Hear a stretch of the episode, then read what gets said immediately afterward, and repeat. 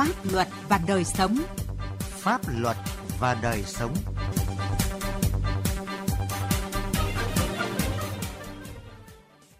Kính chào quý vị và các bạn. Chương trình Pháp luật và đời sống hôm nay có những nội dung sau. Quyền lợi của người mua nhà sẽ ra sao nếu Chủ tịch Tập đoàn Mường Thanh Lê Thanh Thản bị kết tội lừa dối khách hàng?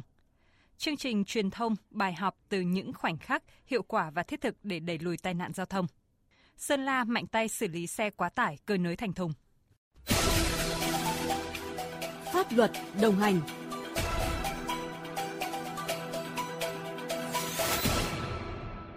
Thưa quý vị và các bạn, Viện Kiểm sát Nhân dân thành phố Hà Nội vừa truy tố Chủ tịch Tập đoàn Mường Thanh Lê Thanh Thản về tội lừa dối khách hàng. Theo cáo trạng, dự án CT6 Kiến Hưng được Ủy ban nhân dân tỉnh Hà Tây cũ phê duyệt quy hoạch chi tiết xây dựng 1 trên 500 trên diện tích đất do công ty Bimes quản lý sử dụng khi sát nhập vào Hà Nội. Sau khi mua lại công ty Bimes, ông Thản đã tổ chức triển khai xây dựng công trình CT6 Kiến Hưng vi phạm đặc biệt nghiêm trọng quy hoạch xây dựng. Ông Thản đã chỉ đạo xây dựng công trình CT6 Kiến Hưng không theo quy hoạch, bán hơn 500 căn hộ được tạo lập trái pháp luật, thu lời bất chính. Trong vụ án này, quyền lợi của hơn 500 hộ dân mua nhà của tập đoàn Mường Thanh liệu có được đảm bảo? Phóng viên Đài Tiếng Nói Việt Nam phỏng vấn luật sư Đặng Văn Cường, trưởng văn phòng luật sư chính pháp. Mời quý vị và các bạn cùng nghe. Thưa luật sư ạ, trong vụ án lừa dối khách hàng à, xảy ra tại à, tập đoàn Mường Thanh thì đã có hơn 500 hộ mua căn hộ chung cư à, được xây bất hợp pháp. Khi mua phải những căn hộ xây dựng trái phép này thì người mua phải gánh chịu hậu quả pháp lý như thế nào ạ? Theo nội dung bản cáo trạng của Viện Kiểm sát Nhân dân thành phố Hà Nội, tập đoàn của ông Lê Thanh Thản đã xây dựng khoảng hơn 500 căn hộ không đúng quy hoạch chi tiết và không được cấp có thẩm quyền phê duyệt. Đồng thời việc bán căn hộ này cũng không được sở xây dựng cho phép. Chính vì vậy là cái hợp đồng mua bán này là chưa hợp lệ ờ, và có dấu hiệu của hành vi lừa dối khách hàng ờ, gây thiệt hại đến hàng ờ, trăm tỷ đồng đối với nhiều người. Chính vì vậy là Viện Kiểm sát thành phố Hà Nội đã đề nghị truy tố ông Lê Thanh Thản về tội lừa dối khách hàng.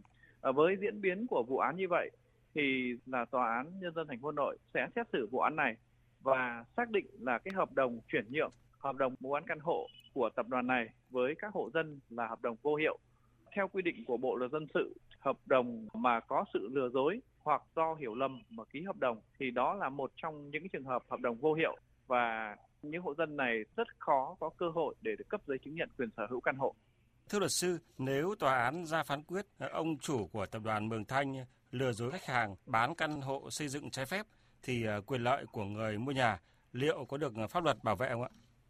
Theo quy định tại điều ờ, 131 của Bộ luật ờ, dân sự năm 2015,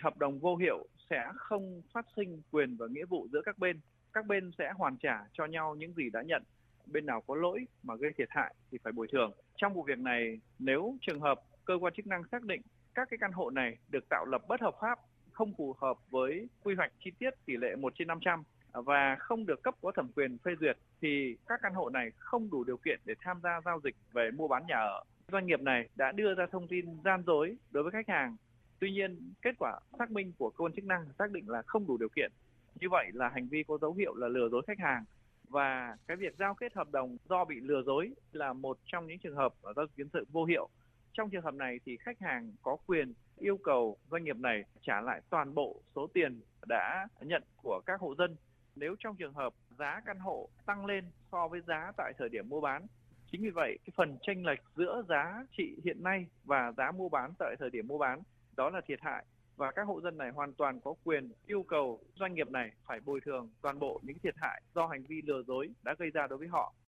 Từ vụ án này thì đặt ra trách nhiệm quản lý của các cơ quan chức năng và chính quyền địa phương như thế nào khi mà để một doanh nghiệp xây dựng hàng trăm căn hộ chung cư trái phép như vậy ạ? Theo nội dung bản cáo trạng thì ngoài việc đề nghị truy tố với ông Lê Thanh Thản, Viện Kiểm sát thành phố Hà Nội còn đề nghị truy tố đối với một số cán bộ quản lý ở địa phương như là chủ tịch phường và một số cán bộ có liên quan.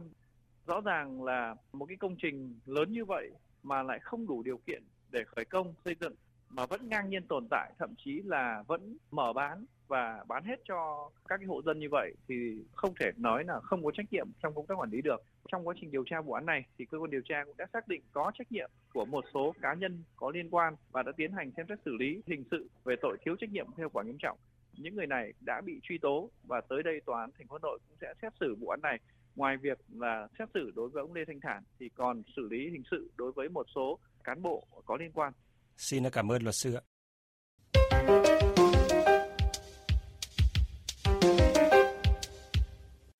Thưa quý vị và các bạn, trước những diễn biến phức tạp của tai nạn giao thông, tỉnh đoàn Bắc Giang đã xây dựng các mô hình truyền thông trải nghiệm để gia tăng hiệu quả của các hoạt động tuyên truyền, giáo dục kỹ năng tham gia giao thông an toàn trong lứa tuổi học sinh. Trong đó đặc biệt phải kể đến là chương trình truyền thông bài học từ những khoảnh khắc. Ghi nhận của phóng viên Quang Chính. Tham dự chương trình truyền thông bài học từ những khoảnh khắc do Ban Thường vụ tỉnh đoàn Bắc Giang phối hợp cùng cơ quan chức năng tổ chức tại trường Trung học cơ sở Dĩnh Kế, thành phố Bắc Giang mới thấy được ý nghĩa của chương trình mà ban tổ chức hướng đến. Tại đây, các em học sinh được nghe các thông tin về thực trạng tai nạn giao thông ở địa phương, nguyên nhân và hậu quả của tai nạn giao thông. Đặc biệt, các em còn được theo dõi các tình huống có thể gặp phải khi tham gia giao thông như người tham gia giao thông đi xe dàn hàng ba, lái xe sử dụng ô dù, phóng nhanh vượt ẩu, sử dụng điện thoại khi tham gia giao thông, vượt đèn đỏ. Ở mỗi tình huống, các học sinh trả lời câu hỏi cụ thể về các vấn đề có liên quan, được nghe giải thích về tình huống, phổ biến các quy định, các biện pháp đảm bảo an toàn khi tham gia giao thông, trong đó nhấn mạnh quy định của pháp luật về việc tham gia giao thông bằng xe đạp, xe đạp điện. Em Trần Thị Bích Ngân, học sinh lớp 6A8 trường Trung học cơ sở Dĩnh Kế chia sẻ. Qua chương trình bài học từ những khoảnh khắc, con có thể rút ra cho mình những bài học khi mà tham gia giao thông thì con không được làm trái luật. Con đã tuyên truyền với cả bố mẹ và các anh chị em cũng như là bạn bè ở trên lớp. Con cũng nói với các bạn rằng chúng ta nên tuân thủ luật giao thông bởi vì nó không chỉ giúp ích cho chúng ta mà nó còn là một hành động có trách nhiệm với cộng đồng à, bố mẹ con và các anh chị em cũng như là bạn bè thì khi mà mọi người hiểu được là cái việc mà mình tham gia an toàn giao thông nó quan trọng như nào thì mọi người cũng đã áp dụng vào thực tế từ đó thì chúng ta sẽ không còn thấy những cái trường hợp tai nạn thương tâm do mất an toàn giao thông ừ, gây ra. Thầy Nguyễn Văn Thọ, hiệu trưởng trường Trung học cơ sở Dĩnh Kế cho biết với những kiến thức đã được học qua chương trình, các học sinh có thể biết cách tự bảo vệ mình trước những nguy hiểm có thể gặp phải trong quá trình tham gia giao thông. Đây cũng là nền tảng quan trọng để tiến tới xây dựng một xã hội giao thông văn minh, an toàn. Cái chương trình bài học từ những khoảnh khắc đã tuyên truyền được đến à, tập thể cán bộ, giáo viên, nhân viên và đặc biệt là các em học sinh trong nhà trường để tham gia thực hiện tốt cái việc à, chấp hành luật lệ an toàn giao thông.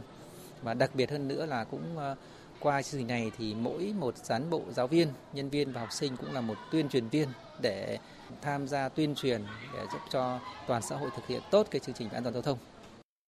Trước những diễn biến phức tạp của trật tự an toàn giao thông, Ban Thực vụ tỉnh đoàn Bắc Giang đã xây dựng các mô hình truyền thông trải nghiệm để gia tăng hiệu quả của các hoạt động tuyên truyền, giáo dục kỹ năng tham gia giao thông an toàn trong lứa tuổi học sinh. Vì vậy, từ tháng 3 năm 2019, Ban Thường vụ tỉnh đoàn Bắc Giang triển khai chương trình bài học từ những khoảnh khắc nhằm tái hiện lại các vụ tai nạn, va chạm giao thông và kỹ năng phòng tránh. Mỗi năm, tỉnh đoàn thực hiện từ 4 đến 5 chương trình. Sau đó, các huyện đoàn, thành đoàn căn cứ vào khung chương trình chủ động triển khai ở địa phương.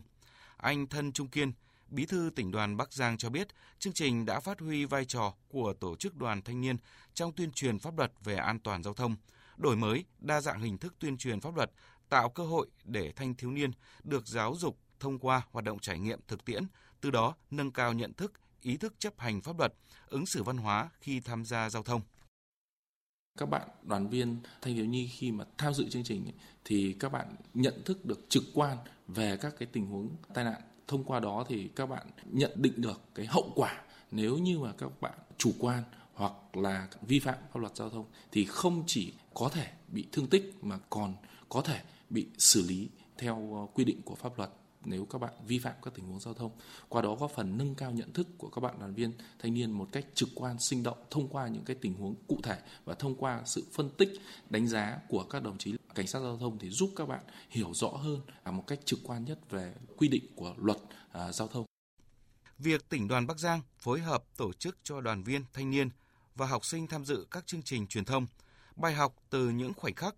không chỉ góp phần củng cố kiến thức và kỹ năng tham gia giao thông an toàn mà còn giúp cho các em học sinh, giáo viên và phụ huynh nâng cao ý thức hơn nữa trong việc tham gia giao thông an toàn. Qua đó, hạn chế tối đa các hành vi có thể dẫn đến vi phạm về an toàn giao thông trong trường học.